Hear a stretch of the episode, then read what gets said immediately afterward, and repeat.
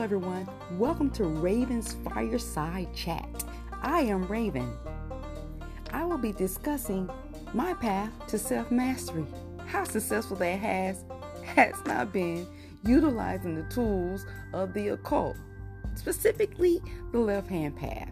We'll be discussing things from the seven hermetic principles all the way to deities, so it's going to be fun. Also, we will have guests that'll come in and lend their view on the topic.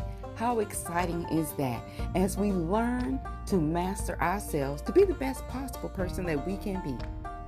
So grab your coffee, grab your tea, heck, grab that bottle of vodka, sit back, relax, and enjoy.